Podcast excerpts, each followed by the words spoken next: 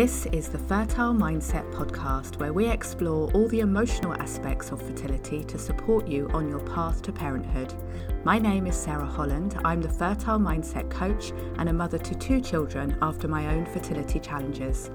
I hope you find all the support and inspiration you need within this podcast to carry you forward on your fertility journey towards your own successful outcome. It's also my wish that through listening to these episodes, you rediscover how to enjoy life now and live it to the full while you wait for your baby. Now, let's begin today's episode. Hello, and welcome to another new episode of the Fertile Mindset podcast. Now, I love to invite some very special guests onto the podcast from time to time, and I especially love sharing inspiring fertility stories with you because I know how helpful it can be to hear other stories and experiences of their fertility treatment, especially when they share what it was really like for them and how they coped with the most difficult aspects of it all. So, today I'm really pleased to be sharing a chat with you that I had with Hannah Vaughan Jones, where we talked about her experience of having many, many rounds of IVF and how she supported herself through this time. Hannah is a journalist and a news presenter with CNN, and both her and her husband, Lewis Vaughan Jones, who's also a news presenter, they're both used to being in the public eye with their work. And there was a point during their fertility treatment when they decided to go public with their personal life too. In our chat, Hannah talks about when and why they chose to do this, and also how it's now led to her fertility advocacy and support of the fertility community, which is how we first came to meet a couple of months ago in my Fertile Mindset room on Clubhouse. I hope that you enjoy listening to our conversation. And if you'd like to keep in touch with Hannah, you can do that on Instagram and Twitter, where you'll find her at H. Vaughan Jones. I'll put the link to these on the podcast episode page, which you can find at fertilemindset.com slash podcast. Hi, Hannah. Thank you so much for joining me today here on the podcast. It's so lovely to have you here. How are you? I'm really well. Thank you very much for inviting me on. It's a, it's a real pleasure to be here. So, yeah, today's a good day and I'm looking forward to our chat. Wonderful, good. And yeah, we first met on Clubhouse, didn't we? The new Clubhouse app. Yeah. Um, probably a couple of months ago now when Clubhouse was quite new and everyone was discovering it. And I remember you sp- coming into our fertility room and speaking about your own personal journey, which obviously we're going to talk about more now as well. Uh-huh. And I was really interested to hear, you know, how you coped in that time and how you balanced work and how actually work was very supportive for you mm. alongside going through IVF. So there's there's going to be lots for us to dig into, and I think it's so helpful to hear a story like yours. And, and thank you so much for sharing it with the world, literally, as you have been very public, haven't you, with your story? Yeah, it, it wasn't just a kind of a completely selfless um, process of um, of sharing. Um, lots of people people have since said, "Oh, you're so brave and so courageous," and and all the rest of it, which is lovely to hear.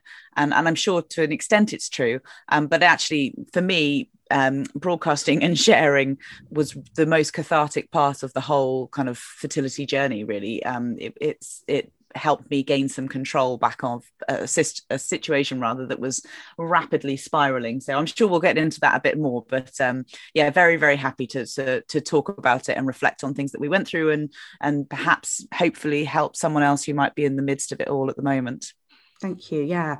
And yeah, I think it would be great to hear a little bit about your story, first of mm. all, um, what it involved. I often say in a nutshell, and I know it's really mm. hard to put your whole fertility story um, in a brief nutshell, but that would be interesting to hear kind of what your process was. And then also, when and why you know did at what point did you make that decision to be more public? And i know you you um, had articles in the press plus you had your amazing video blog of a, a full ivf cycle as well. Mm. so yeah tell us a little bit about your journey. Well i'll try and put it in a nutshell but if only it did fit into one.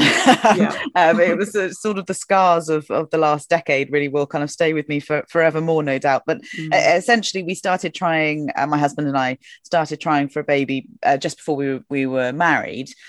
and and then it took six seven years for us to actually get to a, a positive outcome. And our son uh, Sonny who is now nearly 18 months. Um, but essentially, we started off just trying as you normally do, and um, realized after a while that that something wasn't happening or it wasn't working. Did the usual checks with the NHS and with the GP, and sent for some kind of initial investigations, examinations, and um, we got what is, I think, now a very common diagnosis of unexplained infertility, which um, is the most infuriating uh, diagnosis I think you can mm. you can get because you're it's a non-diagnosis, really, isn't it? You can't even exactly. call it a diagnosis. Yeah, and I think because it's a, it's such a massive uh, industry and you know it's such a wonderful medical science. This sort of it's only forty years old, um, IVF, but it, uh, it, the, the fact that there was so little known about the big things and we were asking for specifics about you know the little things with us. Um, and it was a very it was an immediately a very vulnerable um, exposing kind of environment to walk into especially for two journalists going into an environment where we're used to asking questions and demanding kind of quite you know well certainly factual and succinct answers and we they just weren't available to us. So we ended up uh, assuming that our ivf would work because i think think, well, certainly in my case, back then in the sort of, you know, whenever it was eight, nine years ago now, um, I had heard a lot about IVF. I, would heard that it was a really grueling experience, but my only uh, understanding of it was that eventually it worked. I hadn't ever um, considered the fact that it this med- this miracle science sometimes didn't work. So we went into uh, the NHS system uh, in the UK. We were allowed one round of treatment on the NHS, um, which is very much a postcode lottery, depending on where you live. Um, and I assumed it would work. So we didn't tell anyone. I, I was very much kind of the, of the mindset that uh, we're successful, lucky um, people and um, this will just be part of our success story mm-hmm. the mm. fact that we will tell people once we've overcome this one round of treatment um, the fact that we, you know, we succeeded and yay for us with our miracle bump and baby. Um, uh, the first round of treatment didn't work, and we quickly went into the private sector then as well. Uh, and the to, to try and aim for this nutshell, we ended up going through, I think it was four clinics in the end, and in total 15 rounds of treatment. Now, for those who are already going through IVF, um, people will know that there are various um, stages of treatment. There's there's um, the sort of fresh stimulation where essentially you do all the injections and you have all the hormones put into you, and it's all about collecting as many eggs as possible um, from the follicles. Uh, so I, I, think I pro- probably went through about 10 rounds of stimulation treatment. Some of those rounds of treatment then ended up in um, embryos being transferred, which is a which is a you know another part of the treatment cycle. Other rounds ended up in uh, uh, aiming for frozen transfers as well, frozen embryos being transferred. Um, and so overall, it was 15 and four clinics and an unknown number of consultants. And goodness knows how many times I have lain down on a on a bench and have my mm. leg my legs flung open and and uh, that horrible device just sort of shoved up while someone has a little look to see what's going on in my uh, on my ovaries. Um, and uh, very very harrowing and and sadly we had one chemical pregnancy in the middle of all of that and it was after the chemical pregnancy that we decided that we would um, sort of open up to the world about it because it was really only our mums who knew. And we we were starting to withdraw from our social lives um, because there were friends that we didn't feel that we could be around. I certainly didn't feel I could be around because I wasn't a mum and I, I didn't have, you know, kids their age. Um, and it was just starting to crumble a bit. And we just thought, actually, let's take a grip of this. We've just gone through a chemical pregnancy. We thought this was going to be our one because we'd had that positive test. Um, and I wrote an article for the Times, and I and then we quickly did the IVF diary, our IVF diary on YouTube and that was documenting our, our I think seventh or eighth round of treatment. Um, and that ended up in a positive. I, I it was a, I, well, I was pregnant at the end of it, and then very sadly had a missed miscarriage at about ten weeks, um, and I think that was the beginning of 2018. Um, and then after that, goodness knows how many more um, frozen transfers and all the rest of it. Um, and eventually, we got to the point where my egg reserve was running very low.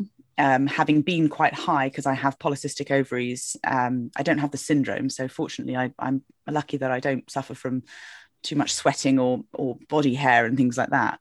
But um, I had always produced a lot of eggs. And as we were getting towards the end of our treatment, it was becoming apparent that obviously I was getting older, um, but my egg reserve was, was had really kind of like fallen off a cliff from mm. about the age of the age of 37 onwards, which I, apparently is quite standard.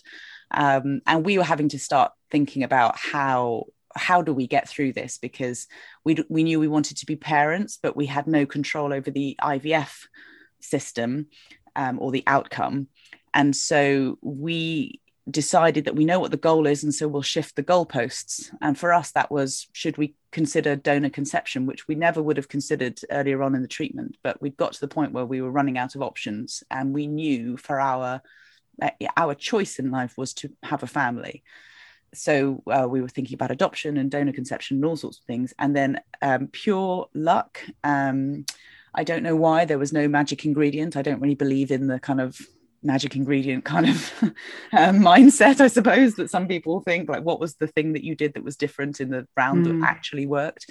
Um, it was just luck. Um, and maybe because we had, you know, I was feeling more positive about things because I thought this last embryo that we've got of our own um, uh, genetics this last embryo is almost certainly not going to work because it's a really, you know, poorly graded embryo. It's been frozen for the last six months. Um, it might not even survive the thawing process, etc., etc. And we found a clinic in Barcelona. We were very, very set on the idea of going and creating beautiful Spanish babies, um, double donor, donor egg, and donor sperm. And somehow, and for some reason, uh, Sonny, our little boy, stuck. And um, he was born in December 2019. So, yes, he's sort of 18 months now. Oh, well, a belated congratulations. I know Thank it's 18 you. months ago, but it never goes away, does it? That feeling of, no. of yeah, what you've been through and and the wonderful, wonderful outcome at the end.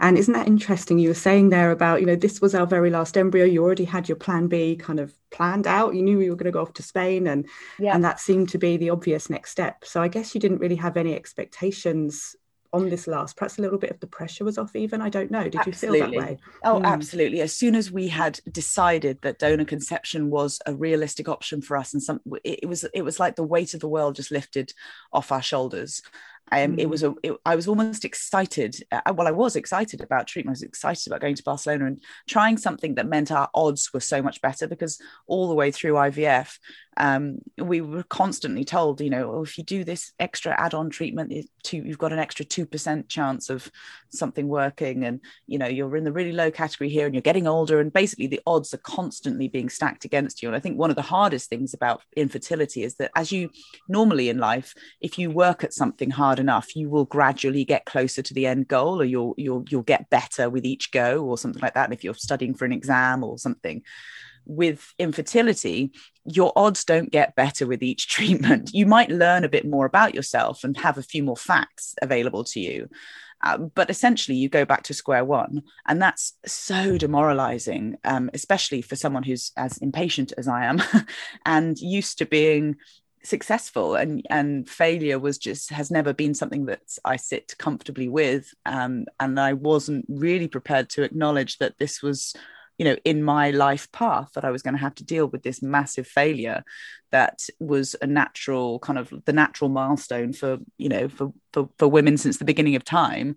Uh, that wasn't going to be a, um, a available to me without a lot of hard work and a lot of heartache so it was um it was a it was a long long process and donor conception even though we didn't have to go down that route in the end definitely kind of made me think wow i can i can still be a mum. It might not be in the way i imagined it but i can still be a mum. That's my choice and I, and it will happen yeah it's i know for me as well it was supportive for me to have that mindset and mine always came out in my mind as some way somehow someday mm. i will be a mother. I don't know what that looks like yet.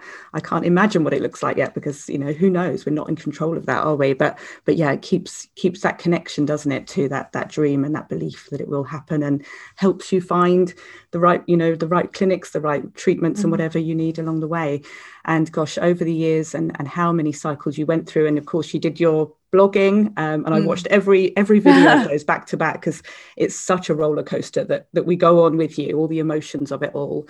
Um, and you said how you kept busy. That's how we we talked originally in Clubhouse. Is that you just kept busy. You kept busy with work during that time. Um, yeah. And it was it was supportive for you to do that. I know in the video it showed you. I think you were post positive pregnancy test, but you weren't yet knowing whether you were going to miscarry or not, and you were still injecting medication, and you were doing it you know having been live on tv yeah. you're in the same the same red dress i think injecting yourself you know backstage. So i know the how, poor makeup artist who had to sort of witness me kind of like injecting myself in, in between oh, breaks. Yeah gosh um, how, how did that really work for you then? What was that like to be well, working really hard alongside all of this treatment? Well it was a relief. It was a huge relief. I i really um um i'm, I'm always surprised when people say that they've um they've wanted they've quit their job or they've just completely completely parked everything to focus just on IVF. I understand it um, in that, you know, it, it is very grueling. Um, obviously, it's often very time consuming as well because when you go for treatment often uh, clinics will say well i need you to be you know on call to potentially come back in 45 minutes time or two hours time so obviously it's very difficult to hold down a, a job with that kind of environment but for me I, I suppose and because my job is as a news presenter i was performing and that is a part of my role and I was crumbling in my personal life. I was, I felt really vulnerable. I felt exposed. I felt silly. I was embarrassed. All of these kind of emotions were going on that were just sort of chipping away at my self esteem. Yet, when I went into work in my work environment, I put my dress on, I had my makeup done. I was, um, you know, a successful professional woman and that's something that i think I, I desperately needed. I needed to feel like i was still succeeding in something uh, in life. And so going into work going into the studio and being able to perform it was essentially like being the best version of myself. Like no one cares that i can't have kids um you know in this particular role. I'm, I'm talking about us politics or whatever it might be. And it was a, a, a wonderful escape from the reality of my life um, so I, I worked really hard and um, enjoyed the success of it. Similarly, with you know f- uh, to work, I, I also exercise quite a lot. I mean, sometimes obviously you, you if you're in the middle of treatment, there are certain things that they advise you not to do. Um, and and maybe you're just not physically able to to run. I mean, certainly there were times when I was waddling around with kind of like two enormous bunches of grapes on each oh, ovary, and you just can't um, walk far or fast. But um, again, it was that feeling of um, needing to achieve something. So be it going going into work and doing a good job, or going for a, a short run, or taking the dog for a walk, or whatever it might be.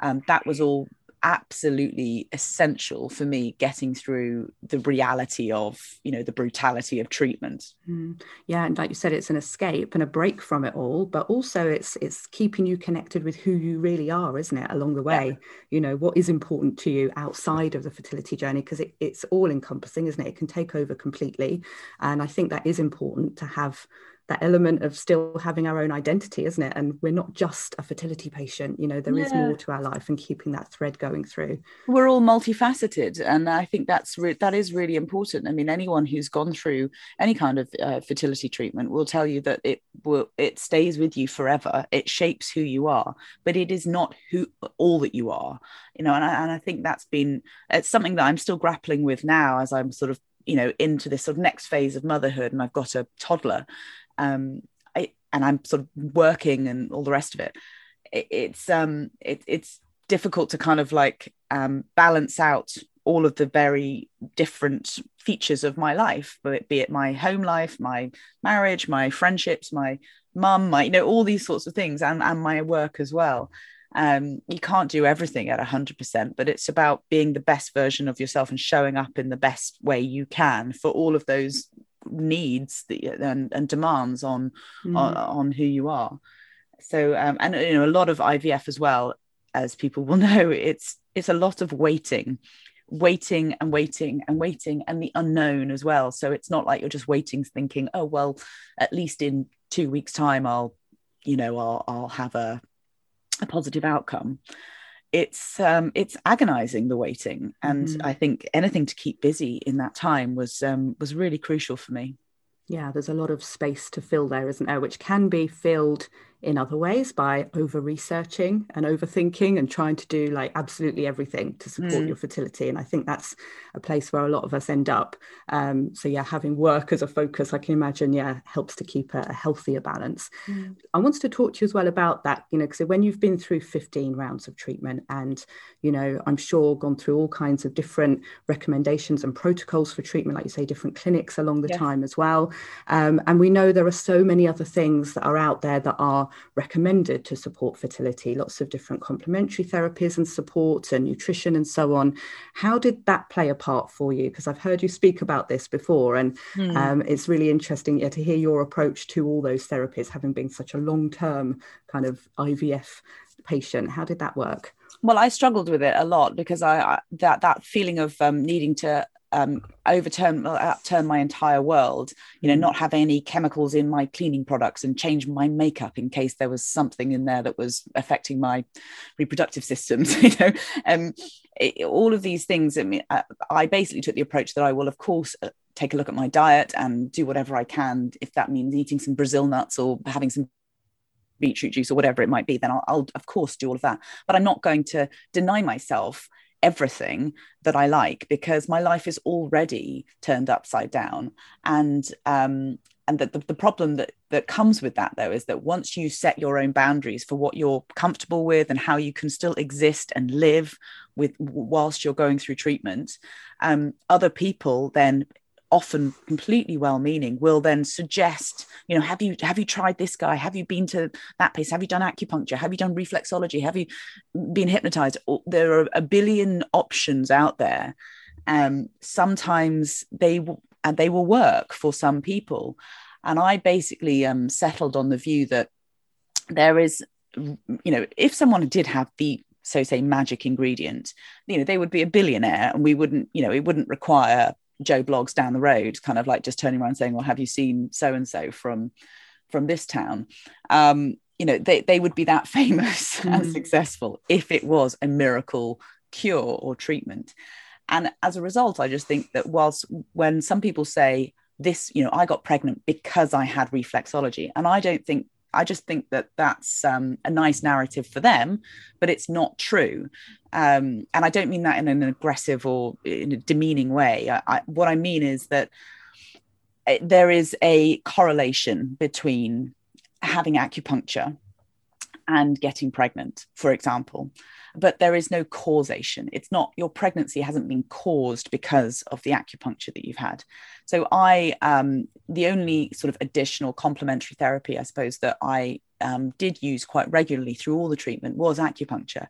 And I don't actually use it now, and I hadn't used it before. Um, but for me, acupuncture was about sleeping.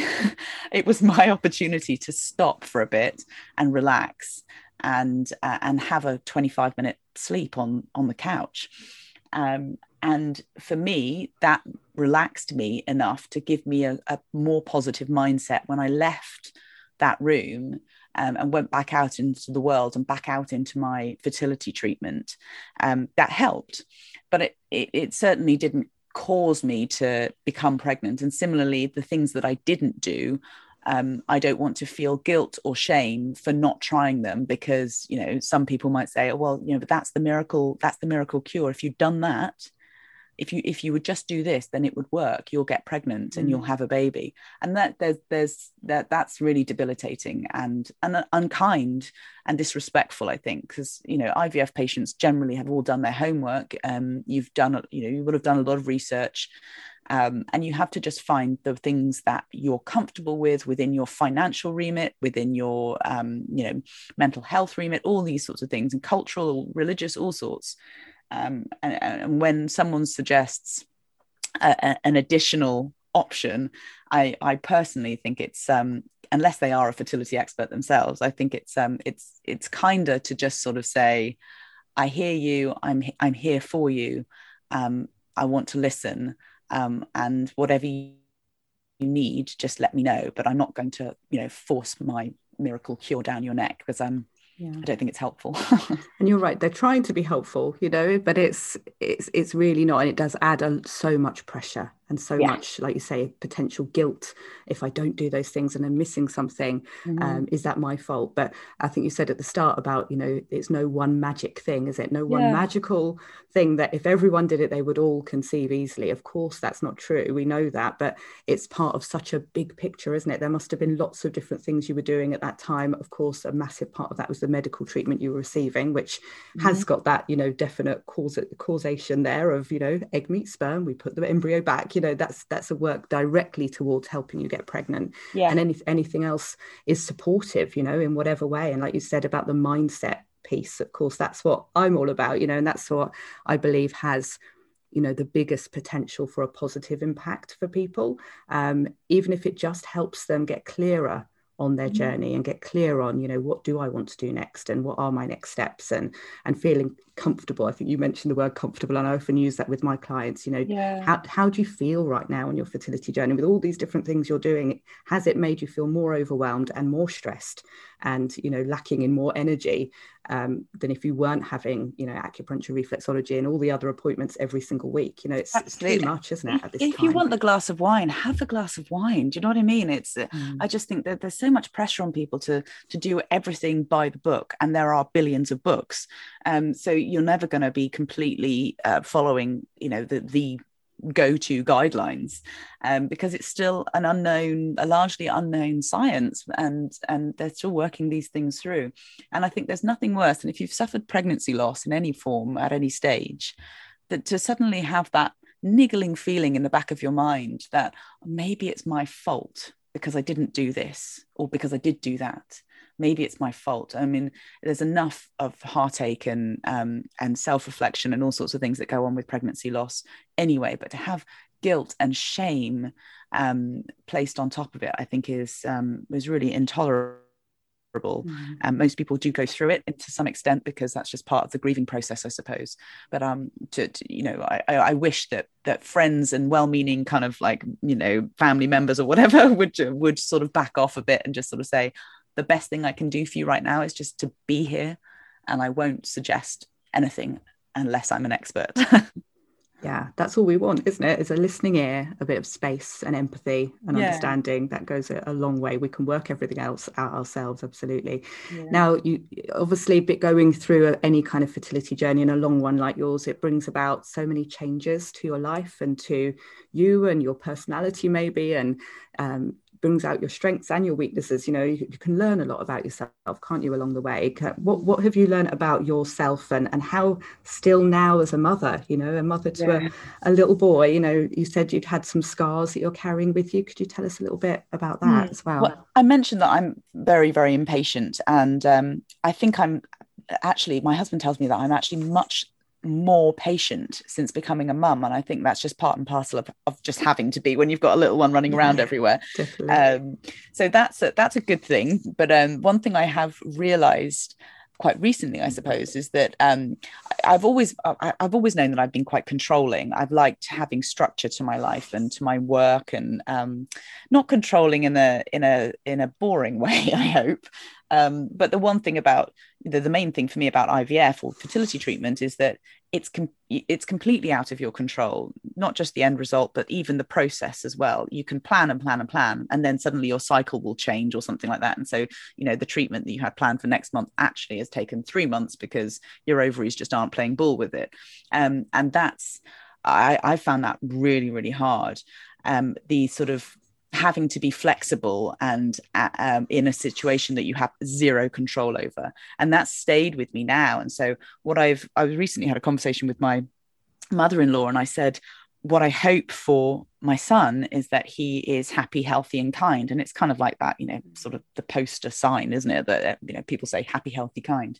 And she said i would add to that creative and flexible and it was just it stayed with me so much because I realized how and firstly I'm I'm not I'm more of a doer than the thinker my husband's the thinker and I'm I'm the doer which makes us a good team but um it slightly um inhibits my uh, my creativity, I suppose. Um, and more on top of that, though, I'm completely inflexible. So when something goes slightly out of kilter in the diary and it can be the tiniest thing. It can be you know maybe sonny's a little bit poorly or he's got a cold or he's been sent home from nursery or um, i don't know a meeting's changed or something I, I I can manage it just I don't have a complete meltdown but I'm I'm so inflexible. I really struggle with things not going to plan. And I'm sure that's a hangover from from fertility treatment. And I hope that I can try and get a grip on it because mm. I, I really want my son to be flexible as he grows up. And because you know things don't things rarely go to plan. Um, and i would love it if he can have that ability to kind of be hit with various curveballs in life and just adjust um, and not it not be the end of the world. I think it's a wonderful gift and something that i definitely need to work on in this sort of this next uh, next chapter. Yeah i think and also in the world today aren't we under these covid world that we're living in? It's yeah. a real test to see how flexible we are, isn't it? And how we can adjust to constant changes that, that yeah. are not in our control. Um, and I can see how that would be a hangover from the fertility treatment, which is also controlled, isn't it? You know exactly what's happening on what day, and you need to know, and you want to be informed at every step of the way what's happening with your embryos and so on. Mm-hmm. So yeah, it's it's um it can shape you in that way, but good it's good to have that awareness though isn't it about ourselves and and then we can start to learn and and grow and you know adapt and and and bring out those other sides of ourselves. So it's interesting you mentioned lockdown as well because i think you know a lot of people have have said publicly now that they're really uneasy about coming out of lockdown and re-entering society again. And you know as a relatively new mum I, I found that i actually benefited in a lot a lot of ways from lockdown because i didn't have any external pressure or judgment or comparison or anything like that. It was just the three of us locked down at home. And you know lewis and i my husband and i just working out how to raise a human being. And um, and it, there was something really nice about that because I didn't have to be flexible in any way. It was a very mm. structured day. You know, I had whatever it was, 45 minutes to go outside and do some exercise or take the baby for a walk in the buggy. Um, and so it is quite anxiety inducing, I think, when you're suddenly having to get back to some sort of normal life. Um, and that includes a lot of required flexibility when plans change or you can go there or you have decisions to make. And that, that's hard. It's, it's, it's something that I've got to grapple with as much as i'm obviously desperate to sort of hug everyone. Yeah i hope we have a kind of process that we can step into little by little just to kind of mm. normalize it again. I know i've heard that the same from women in my fertility community have said actually during their fertility journey it's been lovely just to be at home and to have control over whatever they eat and drink and who they choose to see or not see. And you know it's been nice to be in that bubble in a way hasn't it? It feels kind of safer and more comfortable. Definitely definitely. Yeah. Well, it's been so, so lovely to speak to you today, Hannah. I know we could carry on speaking for another half hour or more. There's so much to talk about around here, but I really, really appreciate you sharing your story here and with the world. You know, I would recommend um, anyone looking out your IVF blog, um, video blog on YouTube. It was wonderful to watch that every step of the way and, and go through that journey with you. It gives such an insight, especially perhaps to mm. people who are new to this treatment or trying to understand someone else and what they're going through. You know, it's so it's such a unique insight. So thank you for for creating that and putting that oh, into pleasure. Do you know, I still have friends who, who've conceived children naturally and they're much older mm. and they, mm. they go and watch those, um, that IVF diary and they, there's like, they just find it amazing that, that human beings start off as embryos. Yeah. it's things it's, like that that you just don't know about unless you're or think about unless you've gone through treatment. so that's uh, right. We know way more than we ever thought we would about fertility, oh, don't we? how, yeah, how ever begins. should, ever should, ever should. Absolutely. Well, thank you so much again. Um, thank you. Take care, Hannah. Thank you. I'm so pleased you're listening to the Fertile Mindset podcast, and now I would love to invite you to join us in the Fertile Mindset Sanctuary. The Sanctuary is my fertility support membership, which is focused on taking care of you and helping you enjoy your life while you wait for your baby. In the sanctuary, I'll guide you through using an amazing technique called EFT or tapping, and you'll soon be feeling less stressed and more joyful. If you're not already in the sanctuary, do come and join us today because the best time to start receiving support on your fertility journey is always right now. Honestly, it makes such a difference to have good quality emotional support and techniques that you can pick up and use yourself whenever you need them. Go to fertilemindset.com slash sanctuary to join us today. I look forward to hopefully seeing you there and at the next episode of the Fertile Mindset podcast.